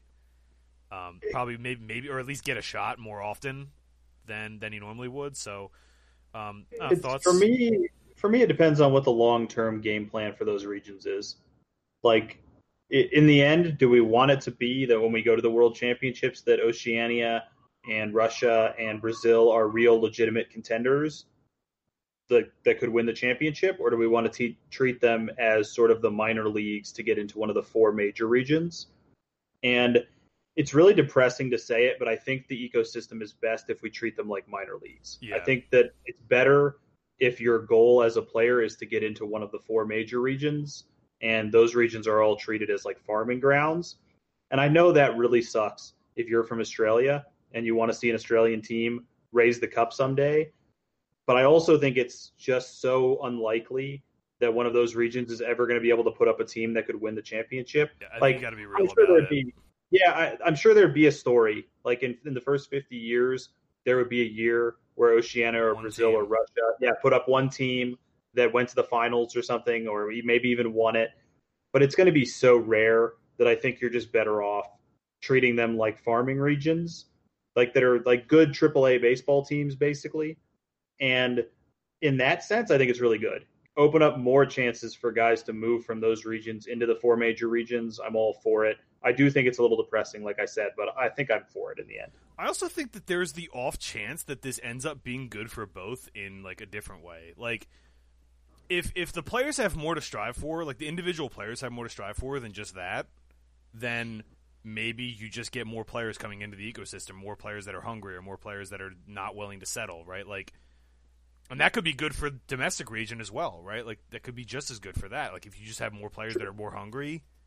Yeah, I mean, you definitely need like big time being a professional to be a realistic outcome in order to have a proper like group of people that want to join your game. Like even just League of Legends in general, before it became a profession where you could make a million dollars doing it, it was it was not nearly, you know, we didn't have the level of talent and everything that we have now. So yeah, you might be right. It might really say to people, you know, if you come in here and you play well, it's realistic that you could go to one of the big four regions and that might spurn a lot of people to try a little harder and and work a little tougher at it. Yeah, I, I think there's an outside chance that it ends up being. I mean, this could end up just being a problem where you just have have to do like use more imports too. Like that could be like a downside to it for some of these smaller regions, but uh, like they become more reliant on even more so on you know import like Eastern imports, you know, from major regions or whatever. Uh, I just thought it was really interesting. Uh, I- feel like it can't really hurt that much. And like, what if what if a guy like Destiny just pops off, right? Yeah. and like They now that's a somebody like story that. that. you can port to, like you can point to. That what what what the the ecosystem needs is one of these stories to be successful. Yeah. Because as soon as one of them is successful, you're gonna have a whole army of people that are like, okay, he did it, I can do it, right? And I, Yep. I think that that's all you need to get the ball rolling. So I kind of like um, having having it as an option. Um, uh, Chris Cal, any thoughts on this? Mm, Not for me. I just hope to see, like you mentioned, success stories happening. It's interesting, and yeah, that's all I can. My input. I don't know what to expect from them. Cal, you got anything or nah? Yeah, I didn't really keep up with NA as much as, or like the farming ground. Sorry. Good. Um, maybe the biggest move uh, for non-players, uh, Hundred Thieves. We know about this one already. So, Hundred Thieves had Papa Smithy as general manager. We knew this going into Worlds. It was pretty pretty publicized and everything. They also add Zix from SK or from CLG, SKT. Oh my god, from CLG. Um, I I've had like a weird relationship with Zix, like from like an opinion standpoint. Like, there's times where I think he's just so underwhelming, and then the, I, then he's also just taken teams that I've thought were going to be terrible and like made them pretty good. So I think he's probably a little better of a coach than I think he is. But uh, he clearly knows what he's talking about from an X's and O standpoint, even if I don't necessarily agree with him on stuff. But uh, that, I thought that was an interesting move, and I think combination of him and Papa Smithy shows that they want to have like a foundation in place, which I think is a good starting ground for like any team. Um, Hundred Thieves also add Ryoma from Oceania uh, Bombers. He played on the Bombers and he was on the Chiefs as well. Um, another Oceanic import. Uh, and I think from what you guys were telling me, and uh, it looks like he's actually going to be starting. So here's your first shot. Here's the first shot for that that new that new policy to come into effect.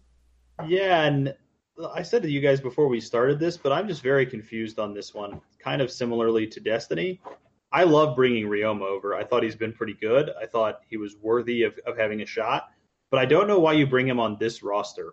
This is a roster of like pure veterans that have been around forever that is going to want to win right now. And I don't know that it seems like you say that maybe that's a style that that people are comfortable with doing is bringing one rookie in there with with four established names. But I, I almost would have liked to see Ryoma on a team that was that was going into the rebuild and, and trying to do something time. new. Yeah, rather than putting him straight onto a team that's going to want to win right now. I mean, you got Meteos Ssumday, Cody Sun. These are all guys that are not trying to take this split to jail. Yeah. Like they're trying they're trying to get into business here. Kind of. I mean, it, it, doesn't this kind of feel like you could have a similar thing happen to like what happened to Hundred Thieves last year, where the spring was just like a colossal disappointment, and um, I don't know. I, at the same time, like, isn't it better to do this now? I like, if don't- it doesn't work out, like two months into the season, you can just be like, "Oh, well, we'll you know try to get him in the summer," or like, I don't know. I mean, like John said, Ryoma fits more for an emerging team. This brings me back to not last year, but the year before that, because this is what the team was, and the only complaint was, uh, what Huhi, like the the weird mid Yeah. laner. I don't know if Ryoma's better. He can't be worse, right? And that's you don't want to waste that. Oh wait, they don't have Afro either. But yeah, so um, in either case, you're bringing in the the guy that I don't know. Maybe he'll surprise me. I've been wrong about these guys before. So I, I currently see, I see Ssumday got the big deal. Uh, Anda's not re-signed officially yet. Uh, Soligo, uh, Prismal, who I don't really know anything about. Is that a rename? No, Prismo who was even from Academy last he's Yeah, year. Academy, he's on okay. academy, but it looks like Stunt is their Stunt is their yeah, starting and then, support. and then yeah, I see. I see. Stunt is going to be the starting support. I think Fragas is still on the uh, roster. Russell. He's probably going to be playing in Academy, right? Mhm. Okay, so um, uh, so I, I actually think Stunt's fine. Like Stunt, Stunt was pretty good. Yeah, Yeah. I think Stunt's pretty good. And Cody's been very good, and some days the Cody best really academy player of last all year, time. man. Oh yeah. Ssumday, you nobody's ever seen domination like when Ssumday was in Academy. Man, that guy completely warped the entire Academy league. But Meteos, I'm not entirely sold on Meteos. Other people are higher on him than I am I am. not But sold on him either. I, I, and I say that as someone that was extremely skeptical on him this year. Yeah. And he kind of impressed me. Like showed me he still got some left in the tank, but I'm I'm just so I've been pre- I've been able to like read his career pretty well over the course of his entire career. Like I've known when to get off the train and when to get back on the train, and this feels like a sell medium moment to me. like I don't know, but ma- but maybe they just wanted like a stable presence that knows what he's doing. They didn't want to have to integrate like another new person. So maybe Yeah, it seems like maybe him with Ryoma might pair kind of well, like a super veteran with a guy that's new to this scene. Because like if if you're gonna give Meteos one thing, it's that he's played on a lot of teams and he's like always been at least okay for the most part. Yeah. I always thought he was a little overrated, but like he's been around the block. Like he's a he's a journeyman now, right? Okay, So he- quick question: him or amazing? they're both the same to me. Like Right. yeah, they're so very can't- similar. I think I would take Amazing of the two, but they're both very similar. I think Amazing's a little more well rounded, but uh, I don't know. That, So yeah, you, they can't get any worse. that's fair, I guess. Um, Smoothie and Biofrost swapping spots. Uh, I think this was officially a trade.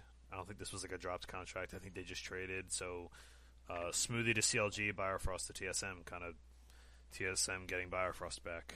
I I think both these players are really good. Kind of think they're both a little underrated as players, just in general. But uh, maybe not. People know they're both good. But two good supports, just switching spots. Maybe this was a coaching decision. I don't know. Like, Yeah, it could be a personality thing or something. Yeah. They both feel like they've been in the top half of the league for the last long time, but never been the best support in the league. So they're just kind of above average Uh, well, supports. I'll, I'll bring I'll bring this up now because it's relevant to it. Um, it's something I wanted to touch on like further down the list here. But Kobbe is also going to TSM from Europe, um, from Splyce now Mad Lions to TSM. So you're gonna have Kobbe and Biofrost as the bot lane. I think is pretty solid. I But it would have been solid with Smoothie and too, right? Kobbe and anyone. Yeah, yeah. All right. So, um, I don't know. I, it's same to me. I think they're both really good. They're probably the second and third best supports. Arguably, I thought Vulcan was very, very yeah, good. Vulcan's Vulcan's very good as well. So, uh, Yeah, I think I would have three and four off the top of my head. So. Um, Goldenglue to Golden Guardians.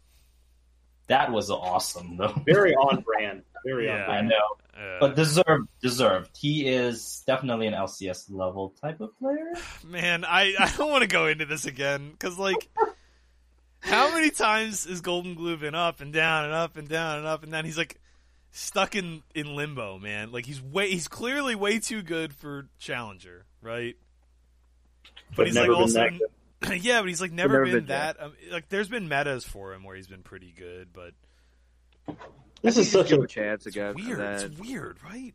this is such a thrown together roster, though. I'm very worried about Golden Guardians like coaching Yeah, 'cause, staff. After like they had roster. this like they So had this weird. idea where they were like, okay, we got these veterans, and then we got like these two new guys, and then we're gonna have like a whole development system. Like we're gonna be very willing to switch in and out and have like a fluid ten man roster, right? That was like their whole idea going into last year. And then they do this. It's like what like Golden feels like there's some yeah. pressure maybe from above. I mean, I love FBI. I'm really happy they brought FBI in. Yeah. I think he's super high quality. I want to see him be the starter. Pairing him with a freshly re-rolled Keith. I'm not. I mean, I don't know how good Keith is. Yeah, who, who knows? Like maybe maybe he'll be pretty good. Like there's a possibility this is what he needed. You know, like that. That's Will he turn into a pretty good support? I thought he would turn into a pretty Yeah. good support. I don't know. Academy level. but- I can't. I just can't. I can't get a read on this team.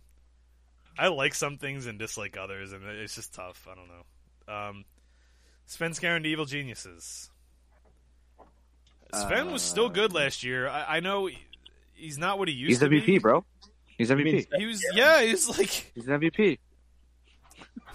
Oh and God. I thought Kimo was one of the most talented rookies, so I like that move for Evil Geniuses. I think Bang and Zeyzal is a pretty good bot lane. Yeah. I have my thoughts.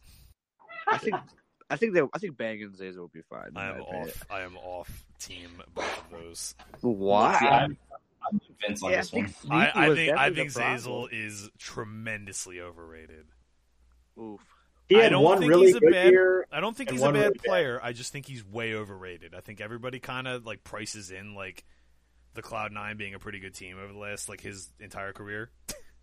like Zeyzal is good out of lane. He's smart. Like he's he makes smart map decisions. He knows how to leverage his positioning. He's a good vision player for the most part.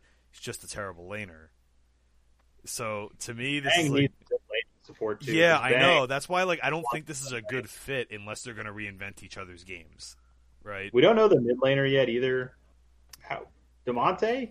Can we get Damonte on a team? Can we get him in here? It's probably No, um, yeah, Damonte and Paul Belter, right?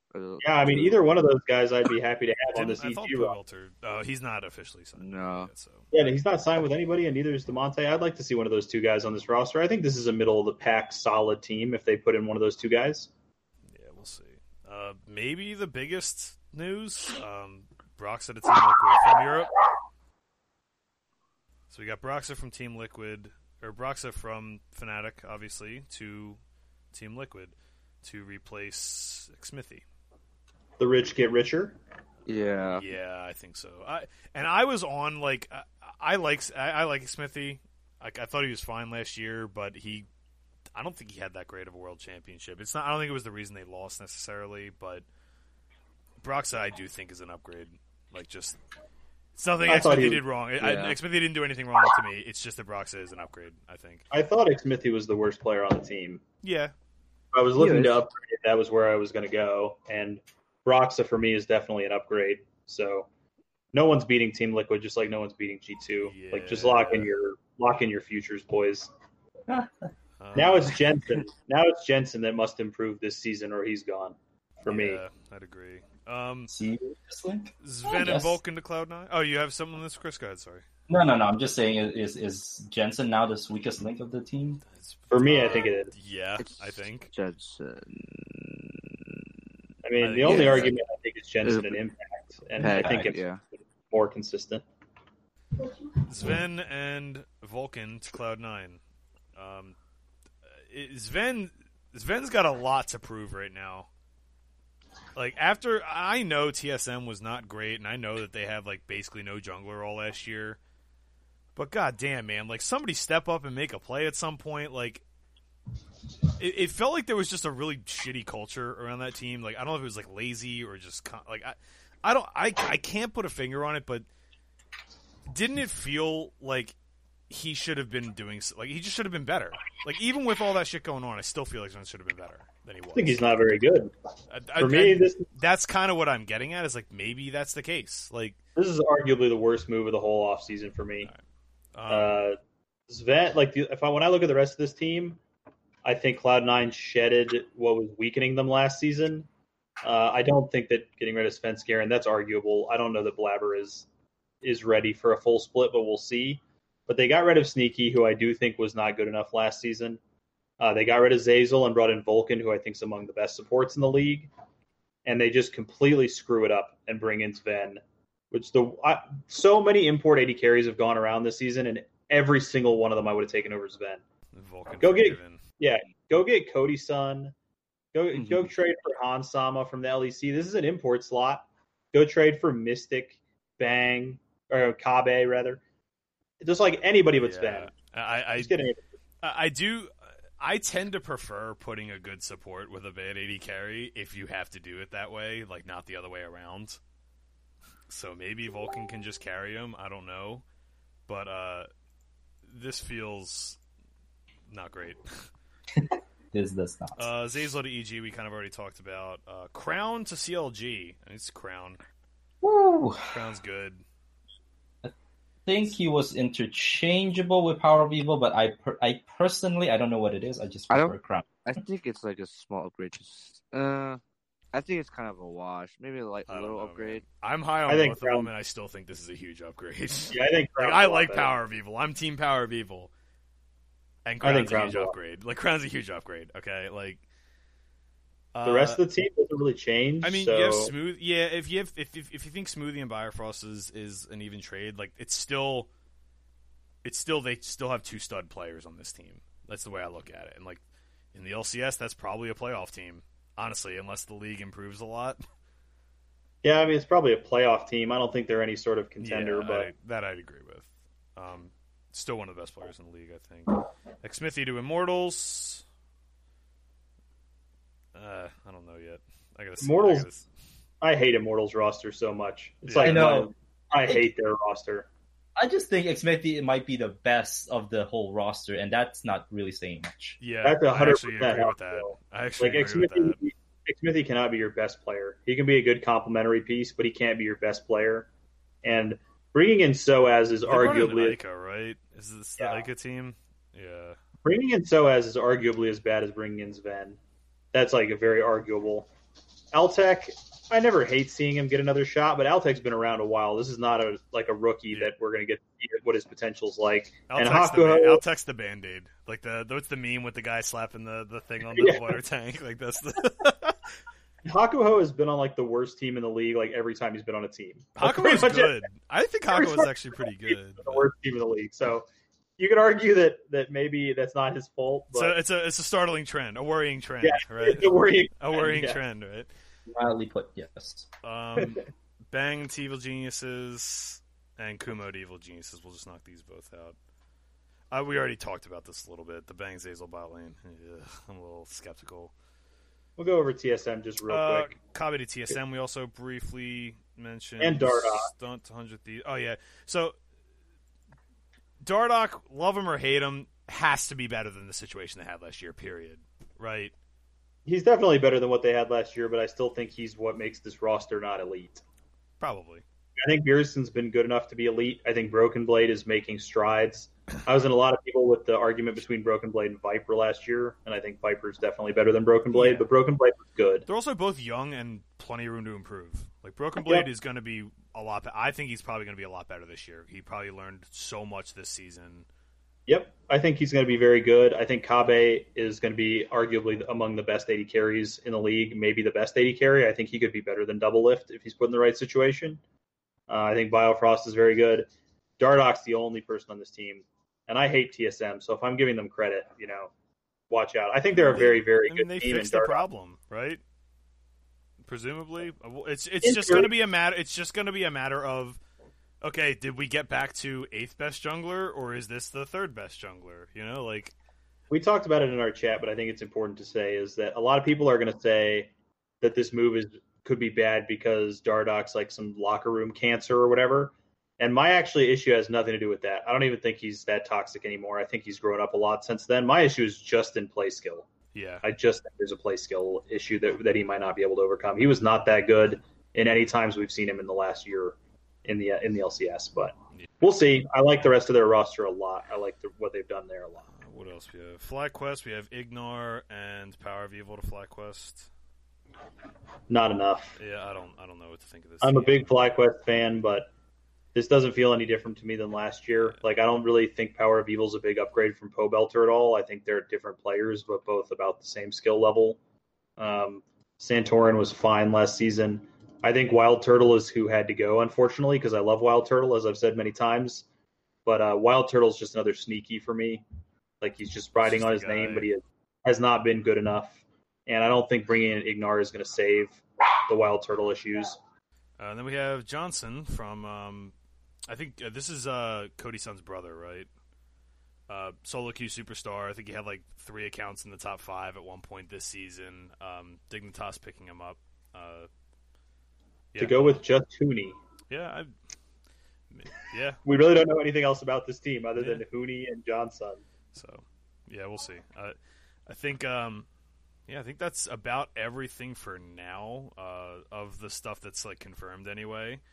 Uh, I was gonna go over pick of the week, but we, uh, why not? We'll just do it. So we did for the year. We ended up up eight point seven three units. I don't have a pick of the week this year. Uh, this week, obviously. uh, up, we ended up uh, 55 61, and then uh, we had our, our one win and our one push. Uh, I didn't count your future setup, which ended up being what plus Uh, I think it was like plus six, plus like somewhere between four and six units. something like that. So So it was ended up double digit plus for the year. Uh, I'll do the actual math on it. I'll have you guys out for that uh, next time we record. But um, we just want to get some uh, get an episode out to you guys. Uh, we are doing stuff in the off season. We do have uh, more plans, but we want to take some time with the.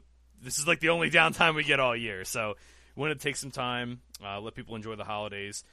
A lot of this stuff is still skept. Like you know, we there's still a lot of news come out. Still, um, we'll probably record another one of these soon, and uh, unless I've got anything else, uh, this has already run kind of long, so I think we'll uh, we'll get out of here and uh, try to schedule out our next recording, and uh, hopefully we have some more news, some more finalized rosters, and then we can really start diving into uh, these teams moving forward. Chris and Cal had a dip just in the middle of this, so they send their regards as well. We will see you guys next time. Signing off. Signing off. See you later, guys. Awkward endings. Enjoy the, enjoy the off season.